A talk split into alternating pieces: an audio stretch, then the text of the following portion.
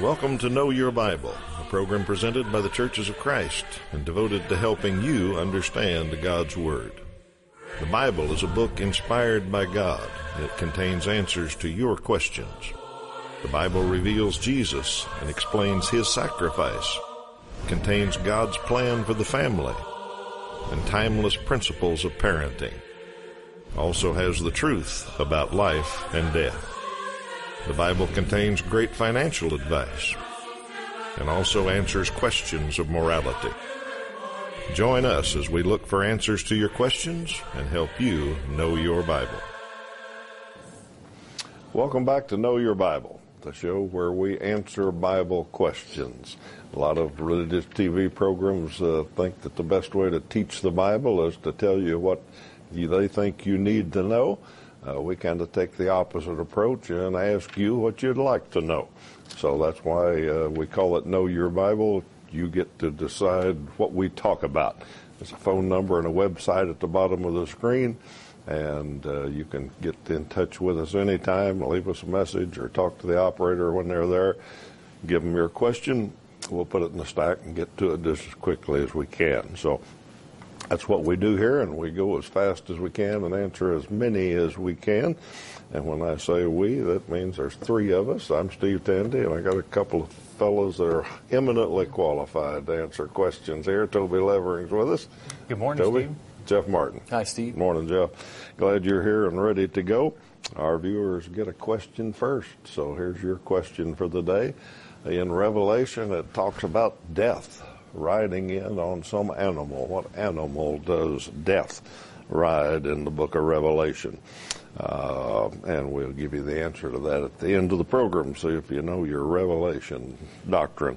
All right, uh, Toby, got a holiday question here. Yes. uh, they want to know Do you celebrate all the pagan holidays? Well, that's a pretty simple question, I guess. I, I've never celebrated a pagan holiday, to my knowledge, anyway. Uh, I do think I understand where the the question is coming from. Seems a little passive aggressive. I'm not sure, but um, uh, every holiday on our calendar and our you know has can at, at some point typically be traced back to some sort of pagan origin, and some people feel so strongly about that that they don't believe you should celebrate really anything associated with paganism. And I, I understand where that comes from. Um, I think you have to u- use a little bit of discernment and wisdom. Uh, for example, uh, Halloween is probably the, the best known one. And there are some Christians who, in good conscience, just have nothing to do with Halloween. And especially people who've come out of paganism and witchcraft and some things, and they say, man, it is a dark day and it is uh, associated with lots of evil, and I just want nothing to do with that. And I, I completely respect their conscience and, and respect, if you're a person of that belief, I, I respect that as well. Um, so I understand that. There are some Christians who, who say, well, I'm, you know, I have little kids and one wants to dress up as Superman and one wants to dress up as a princess and they want to go around and go to the neighbors and ask for candy. Well, uh, they don't have any problem with that either. They, they, that doesn't violate their conscience and, and they're not worshiping any pagan gods or participating in any uh, witchcraft or sorcery or anything that the Bible forbids, uh, but they don't have a problem with uh, with celebrating these kind of traditional holidays. Um, so, what do you do with that? What, what do you do when you have two people in good conscience who have s- very sincere disagreements? Um, well, there's there's a, a, chapter in the Bible that deals a lot with that. Now, in the in the first church, it had a lot to do with uh, Christians who'd come out of some some pretty bad stuff. Some of them would qualify as pagans, and and they involve meat sacrifice to idols and uh, all sorts of things, and they just couldn't, in good conscience, eat a meal that they knew had been offered to another God besides the living God, besides besides the Lord Jesus. And they just couldn't in good conscience partake of that meal. And there were other Christians who, who knew that that idol was nothing and it meant nothing to them. And they had no problem. Well, it's kind of the same thing. So read Romans chapter 14. That'll help deal with issues of conscience uh, and how we deal with those together. Uh, let's read verses 4 and 5. This is not the totality. You need to read the whole chapter, but ro- ro- uh, verses 4 and 5. Who are you to pass judgment on the servant of another? It is before his own master that he stands or falls, and he will be upheld, for the Lord is able to make him stand. One person esteems one day better than another, while another esteems all days alike. Each one should be fully convinced in his own mind. Uh, and of course, he was talking about. There were also people about whether or not you celebrated new moons and Sabbaths and all of these kind of things and how that worked out. And the principle is number one, keep in mind that that person is God's servant. It's not your job to judge somebody else's servant. Okay? So when we take our conscience and we begin to apply that to other people, uh, Romans 14 says that's not the way Christians are to be. So we got to pay attention to that. Second is we got to respect one another's level of conscience. If you know a person who's come out of a paganism, witchcraft, and just some hard stuff, you definitely would not want to do things intentionally to hurt them, violate their conscience, break their faith, uh, discourage them in their faith, or do anything like that. So we got to respect one another's conscience. We got to not judge one another's servants, and on issues that are disputable, we got to be fully resolved in our own mind and respect that other people might be as well. So uh, that's a deep subject, but those are some principles to help you through that. But no, I don't celebrate any pagan holidays. So uh, hope that answers the question. All right, who will be on the judgment seat, judgment throne on Judgment Day? Jesus or God? Uh, I'd kind of like to answer that yes, uh, Jesus or God, because uh, I think when we get to heaven, uh, we're going to finally be able to understand uh, the Trinity and how the Father and the Son and the Holy Spirit are one, but somehow separate also. Uh, Jesus himself said, I and the Father are one. Okay, so I think when we get there, we'll figure that out. Uh, but right now, we can't figure that out. So, to answer the question from our human perspective, will it be Jesus or will it be the Father uh, that's on the judgment seat? I think the Bible makes it pretty clear. I'll just read two verses for you and we'll be done. First one is 2 Corinthians 5:10. Uh, Paul said, For we must all appear before the judgment seat of Christ, so that each of us may receive what is due us for the things done while in the body, whether good or bad. And Matthew chapter 25, Jesus himself said, talking about it, he said, When the Son of Man comes in his glory, and all the angels with him, he will sit on his glorious throne all the nations will be gathered before him, and he will separate the people one from another as a shepherd separates the sheep from the goats. So, to answer the question, Jesus or the Father, Bible's pretty clear. Jesus will be doing the judging on that day. All right, Mr. Jeff. Yep, I got a bit of a tough one here. Um, the viewer wants to know can a sex offender go to heaven? Um, and the short answer on this is yes uh, but it's worth delving into a little bit because I think I know why the viewer was asking this question. Um, there are many people who find something like that very hard to believe, and that's understandable because there are certain sins that are extremely offensive to us. Uh, there are certain sins that, that bother us, and we want uh, those sins to be judged harshly. And it's hard to believe that God would forgive such terrible things. Uh, and in no way is, is saying God will forgive these things, condoning these things. Um, these are, are terrible, but these sins are covered by the power of the sacrifice of Jesus on the cross.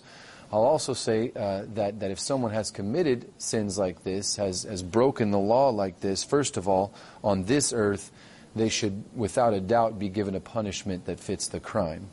Um, but biblically speaking, if they confess, if they repent, if they're baptized into Christ, then His blood covers uh, their sin, even if it's a terrible sin like this. Uh, let's look at a, a, verse that will clear this up for us. John, 1 John 1 9. If we confess our sins, He is faithful and just to forgive us our sins and to cleanse us from all unrighteousness. Uh, so pretty pretty obvious there. Uh, that that verse in First John, that that is. Um, a sin that can be forgiven.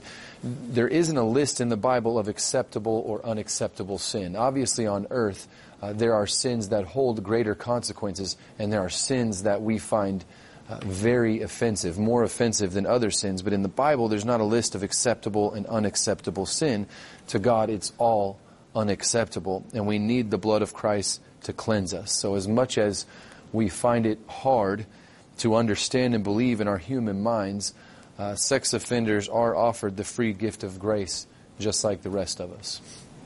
All right, good answer, and uh, shows there's answers in the Bible for every question there is. A great comfort in the Bible, especially at 1 John 1 9 verse that uh, Jeff just read, very comforting to all of us who are sinners. Uh, the Bible is God's Word, we believe, and we believe it's worthy of study. Uh, we like to answer questions here and help you know a little bit of your Bible, but uh, the main thing we're interested in is you studying the Bible on your own, and we try to make that easy for you. We've got some tools that we're happy to share with you, absolutely no cost to you. Uh, here's an eight lesson set, a course of uh, Bible lessons that just give you a good overview of the Bible. Uh, if you don't know anything about the Bible, here's a good way to start. If you know a lot about it, it's a good review. Uh, we got some other courses that will take you into more depth in a lot of different topics, so we can keep you studying for quite a while with our tools. And we've got some online tools that we're happy to share with you. All you have to do is log on to oneway.worldbibleschool.org. Uh, sign up for that. They'll get it started for you, and you can study the Bible uh, wherever you are and uh, whenever you want. So we try to make it easy for you. Uh, you'll have to invest a little bit of time and effort, but we think it's worth it to know your Bible a little bit better. Phone number and website on the screen. Just tell tell us you'd like that free course. We'll get it started for you, or if you want the online, just log on yourself and uh, get it going. So study the Bible with us. Uh, let's see who's next. Toby. Yes, sir. Uh, the question is Is there a limit to how many times we can be forgiven for something that we know not to do, but do it anyway? Well, there's two ways to kind of go down this path. So the first I'll say is uh, there's not a limit on forgiveness in Christ Jesus. Um, the, the, the, grace that comes through Him is uh, unending, and I, th- I don't think there's a, a, limit to how many times a person can can sin and be forgiven if they are sincere about it and sincerely trying to uh, leave that sin and, and flee from evil and pursue what's good. I think God wants us uh, to be saved. There is another way of thinking about it where a person could, what I would just say, abuse the grace of God, and their mindset would be, well, God's going to forgive me this anyway, so I'm just going to go ahead and do it. Well, that's absolutely the wrong heart and the wrong spirit with which grace is intended. And you know, you as a as a maybe if you're a parent, you understand this. Sometimes you show your children mercy and grace, and and that can be a beautiful lesson. But if your child Uh, begins to misbehave and just expect you to give that mercy and grace every time, and they don't change their behavior at all, then they've misunderstood grace, right? They've misunderstood. Paul says in Romans 6, What shall we say then? Or do we continue in sin that grace may abound? By no means. How can we who died to sin still live in it. That's Romans 6 1. So if you're a Christian, uh, you have died to sin. You have made that commitment that you're going to die to sin and self and live for Christ. You're not going to do it perfectly. You're still going to need grace, and you're going to need it every single day, and that's all right. But your your attitude towards grace and toward the mercy of God uh, should not be an entitled and a I'm going to do this anyway and and just look at grace as a get out of jail free. Uh, that's totally the wrong attitude to have.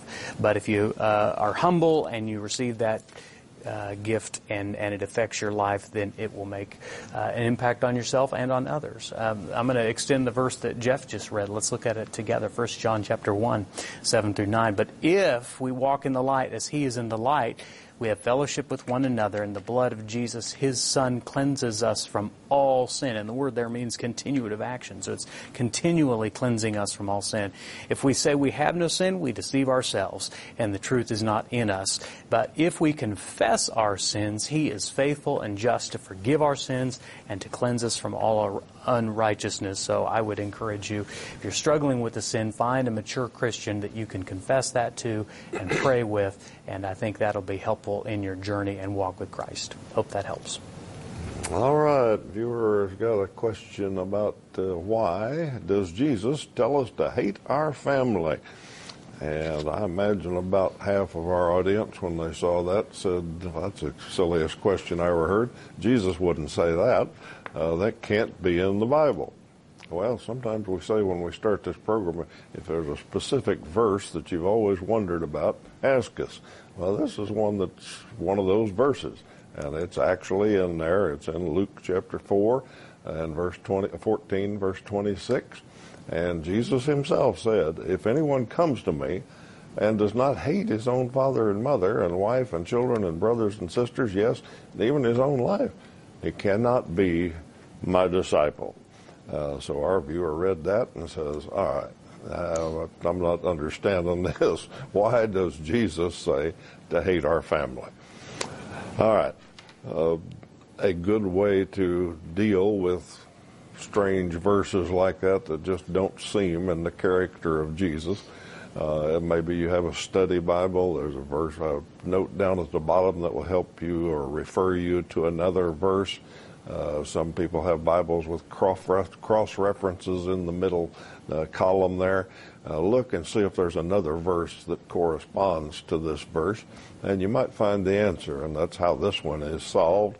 Uh, hate your family. It just doesn't sound like Jesus, but the cross reference will say, uh, look at Matthew 10:37, and you go over there, and Matthew's telling the same story, but he says it just a little bit differently. Uh, the way Matthew records it, Jesus said, Whoever loves father or mother more than me is not worthy of me. And whoever loves son or daughter more than me is not worthy of me. Okay? So we get the clue there. We get the answer. Jesus wasn't saying hate uh, in the sense of absolute hate. He was saying in the hierarchy of things, uh, you love your mother and father. You love your brothers and sisters. Uh, you love me, but I have to be at the top. Uh, I have to be the one you love the most, even more than your family. So, in relatively, you hate them compared to your love for Jesus. Uh, Matthew's is a lot more understandable, and I like his the way he tells it a whole lot better. Uh, and part of it is that we, especially we here in America, who are blessed with freedoms and uh, religious freedom and all that, uh, don't really understand this concept because most of us make religious choices and decide to follow Jesus or some other religion, and we don't suffer many consequences. Uh, there are parts of the world uh, still today, and there were back in those days, uh, when you choose to follow Jesus, uh, you have alienated your family. Uh, there are many places today where if a Muslim chooses to follow Jesus, uh, his family will seek to kill him. Okay, so that then that verse makes sense. You, you've got to love Jesus more than you love your family. So it's not a matter of absolute hate; it's a matter of perspective and loving Jesus more than your family. All right, Jeff. Okay, mine's a little easier than that one. Uh, viewer wants to know in Second John, how does staying away from unbelievers and sinners help? Um, so I'll answer this from Second John, and then I'll, I'll, answer it more broadly. But in Second John, this is a specific group of people uh, that were called deceivers, who were going around and preaching that Christ had not risen in the flesh. And so we would definitely want to stay away from people who are, are perverting Scripture and, and the message of Christ. But generally speaking, um, I can answer this question in a different way. First of all, we're all sinners, so it's very impossible to stay away from sinners. But I believe the viewer is talking about people who are enjoying their sin, who are reveling in their sin. Um, and and when we when we surround ourselves with people like that, we can we can easily morally slip if we spend time with unbelievers who are doing immoral things. Uh, let's look at 1 Corinthians 15:33.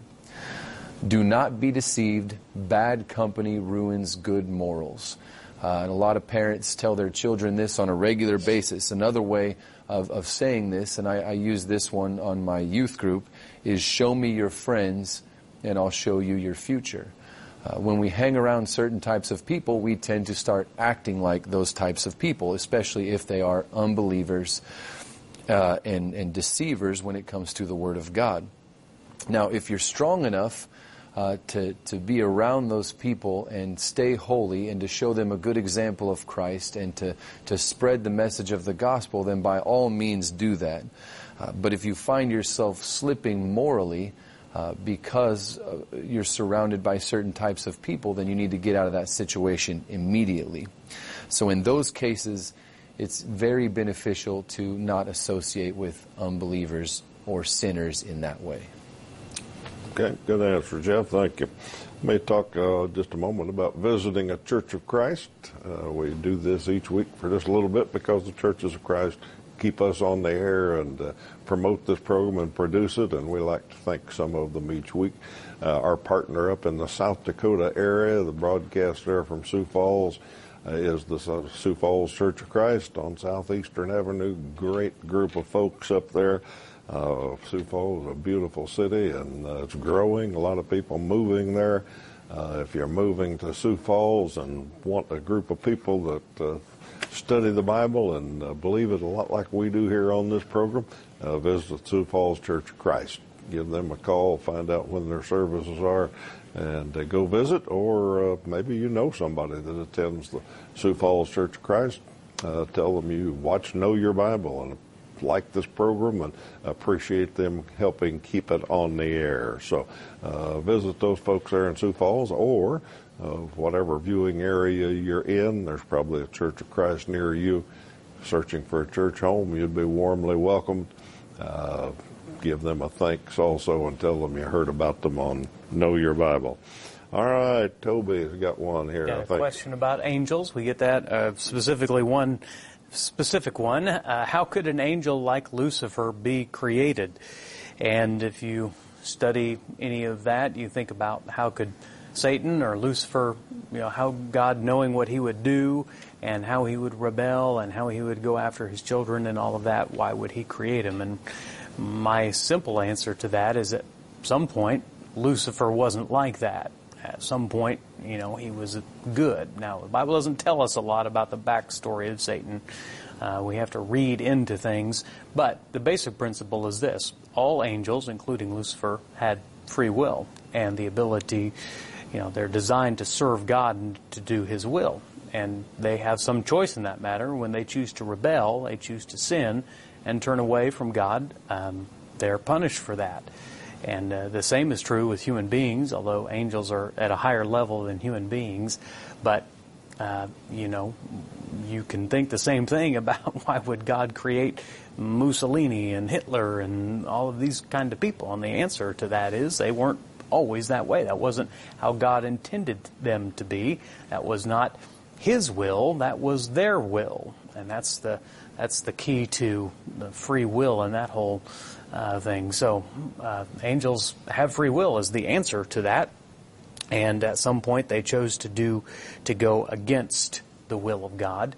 And uh, so let's look at a verse from 2 Peter chapter 2 verse 4 says how God deals with this. It says for if God did not spare angels when they sinned, but cast them into hell and committed them to chains of gloomy darkness to be kept until the judgment. So angels at some level, we don't know exactly how this works, have the ability to you know, choose and have free will, and with that comes the ability to sin, to defy God, to rebel against God. And of course, if they do that, then they're going to be punished, which is the nature of God because He's perfectly just. So, uh, however, and whenever Lucifer was created, uh, he was uh, with the purposes that God had in mind for him were not what Lucifer chose. He chose the wrong way and was punished as such. It's a good lesson for all of us to think about. God has a will for us, but it's up to us whether we're going to choose to be obedient and yield to Him fully and completely. Hope that helps. Okay, good answer. Let me add just one thing since a lot of our viewers know we get a question every once in a while about Lucifer yep. and whether that was really Satan's name. Yeah. Uh, technically, uh, the Bible doesn't call him Lucifer. Right, right. Yeah, uh, yeah, but that's true. the way Toby answered it and the way people talk everybody knows Lucifer's Satan. Yeah, yeah. everybody thinks they know that. Does that Uh, come from the verse that talks about Satan himself appears as an angel of light? Yeah. Is that is yeah, the, Lucifer, some form of light. I Yeah. don't know, remember all the details, Yeah. but uh, I think when he was in heaven before he rebelled, I don't think God called him Lucifer. Right, right, You know, yeah. we- we've kind of assigned that name Yeah. to him. Don't know what his name was, but Yeah. I don't think it was Lucifer. All right, let's squeeze one more in here about uh, why do some churches call themselves apo- excuse me, ap- had a sneeze. How call themselves apostolic? There are no more apostles, and our viewers right. There aren't any more modern day apostles. They've all died out. Uh, churches call themselves apostolic in general uh, because they want to be the church of the apostolic times, specifically uh, the spiritual gifts that were given to the apostles and a few others.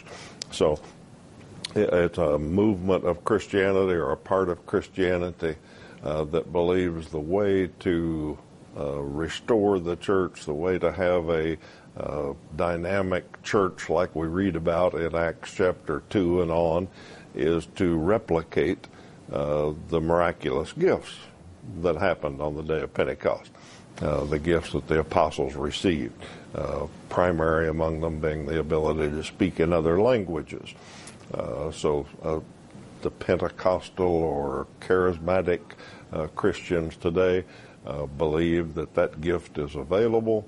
Uh, they do something that they call speaking in tongues, which is not speaking in other languages, but uh, they do it and claim it's a gift from God. Many of them try to replicate the gift of miraculous healing, believe that God will miraculously heal people.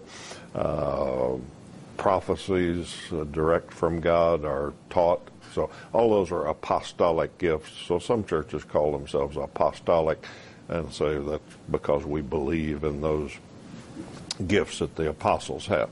Uh, we personally believe that uh, uh, the Bible teaches that those gifts ended in the first century. They were there for a specific purpose to get the church built, uh, but they don't exist today. Uh, they can be counterfeited in some ways, but they don't exist. So uh, that's why they use the term apostolic. Some of them do claim there's modern day apostles, but uh, in generally not. All right, we're glad you've been with us today, and let's make sure we get our trivia question answered.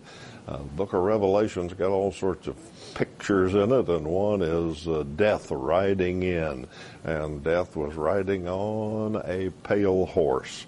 Revelation 6, verse 8. Actually, there were four horsemen, but death was on the pale horse. Uh, we're glad you've been with us today and hope you come back next week because we're going to answer some more of your questions. Until then, we just hope you have a great week.